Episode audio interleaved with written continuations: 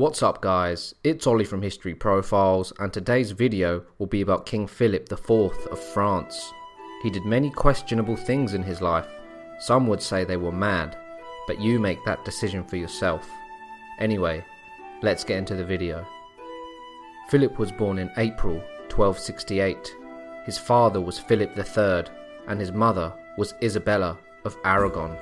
He was the second of four sons born to his mother and father his father was the heir to the French throne at the time of his birth, as his grandfather was still king, and he was King Louis IX.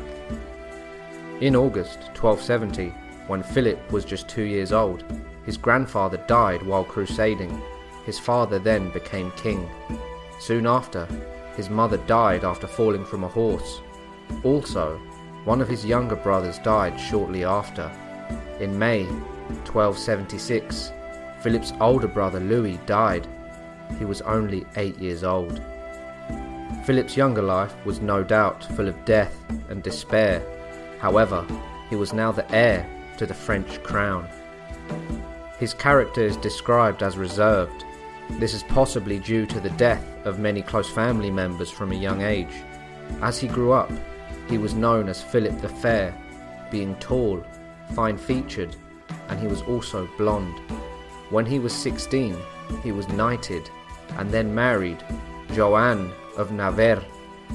Philip's father would die in 1285 and he would then become king. In his first years as king, he would try to organize the administration of the realm and how it was governed. He would try to reform the monarchy to make it more powerful. However, a war began with England in 1294 which started a 10 year conflict which strained Philip's resources. The war against King Edward I of England won him no lands, and in the end, in 1303, a peace treaty was signed, and Philip's daughter Isabella would become betrothed to Edward's son, Edward II. This new alliance would allow the two kingdoms to make peace. Philip still had an iron will after the fighting with England had stopped, he made plans to crush the Flemings. He assembled an army of 2,500 noblemen at arms and 4,000 infantry soldiers. These men would be very well armoured. This army was summoned as there was an uprising in Flanders. The French and Flemish armies engaged in battle, and to everyone's surprise, the French army was crushed. However, Philip forced Flanders to accept a harsh peace treaty, as Flanders still knew France's military might was far superior. Philip also had problems with Pope Boniface VIII. This was as his wars and hostilities with England were getting in the way in the plans of a crusade. The Pope would intervene and would always try to promote peace in order to further his own agenda.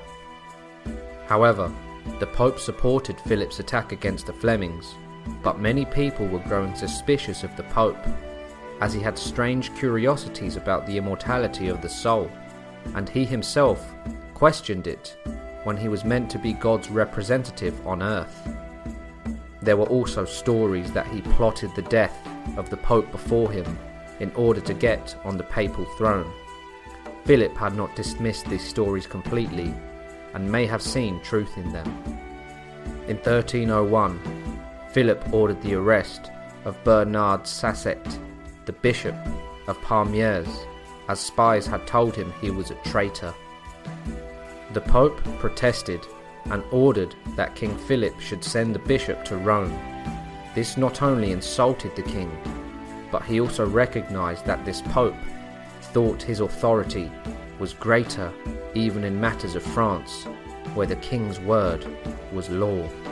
The Pope would use his influence to summon the French clergy, who were high up official members of the Catholic Church operating in France.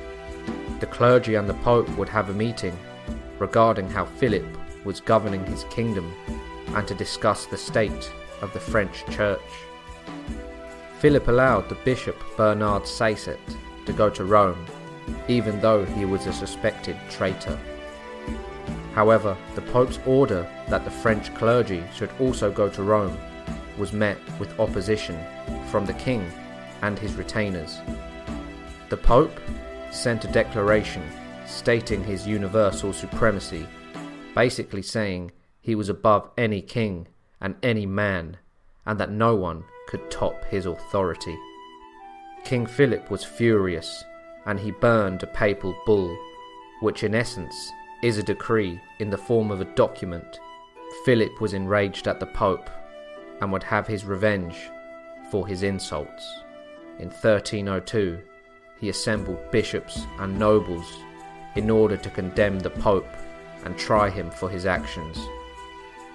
Philip would have his vengeance, but he would do it legally, so there was less of a chance of an uprising from the people. There was no unanimous decision, but Philip pledged that the Pope should be judged due to his words of heresy and criminal and immoral deeds, and that the law could judge any man.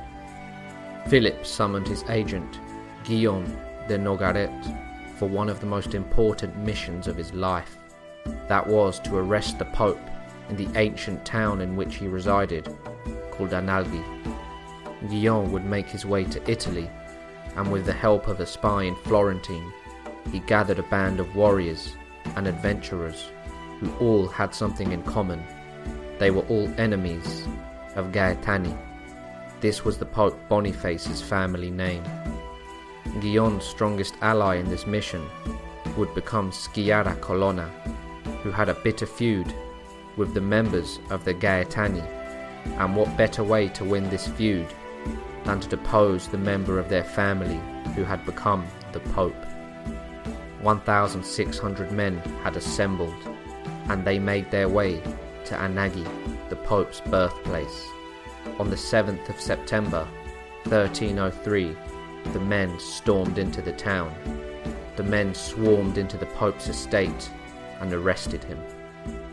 Sciarra wished to kill him then and there, but Guillaume had orders from King Philip to take him back to France alive to be tried for his actions.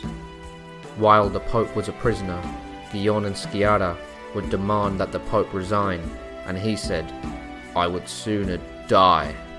In response, Sciarra slapped the Pope hard. One of the most powerful men in the world was now a prisoner under the authority of King Philip, the King of France.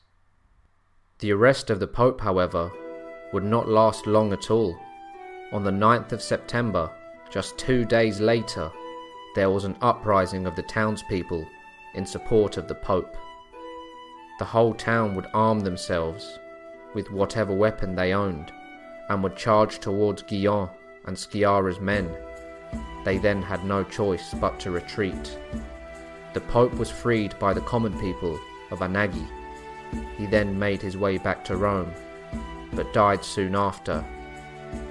After this saga, Philip would begin his suppression of the Knights Templar. The Knights Templar were a Catholic military order that were popular throughout Christendom, as they were one of the most skilled fighting units during the Crusades.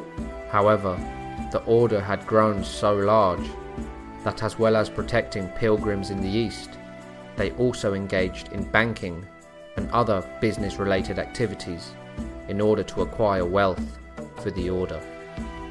Philip was in debt to the Knights Templar and would try to escape this debt. As part of the Knights Templar organisation existed in France, he would try the Knights Templar for heresy in order to free himself of his debts. On October the 13th, 1307, hundreds of Templars in France were arrested and then tortured into confessing heresy. The Knights Templar originally only answered to the Pope. However, with Pope Boniface dead and the new Pope being Pope Clement V, who was previously the Archbishop of Lyon and also was a personal friend of King Philip, allowed the organisation to disband in France. Pope Clement allowed Philip to deal with the trials, and his forced confessions were taken as evidence. Many Templars were then burnt at the stake and consumed by the flames. In March 1314, Philip had the last Grand Master of the temple burned at the stake. Soon after, Pope Clement V died from a horrible disease, thought to be lupus. Eight months after the death of the last Grand Master of the Templars, King Philip had a cerebral stroke while hunting and died a few weeks later, on the 29th of November, in the year 1314. All over Europe, Pope Clement and Philip's death was spoken of. They said they were struck down by God as retribution for the destruction of the Knights Templar. Within 14 years, Philip's throne passed quickly through his sons, who all died young without producing any male heirs. By 1328, his line was extinguished and the throne passed to the line of his brother. So, do you think that God punished King Philip for the kidnap of Pope Boniface and destroying the Knights Templar? Let me know in the comments section down below. And make sure to like, subscribe and share, and I'll see you next week for another video.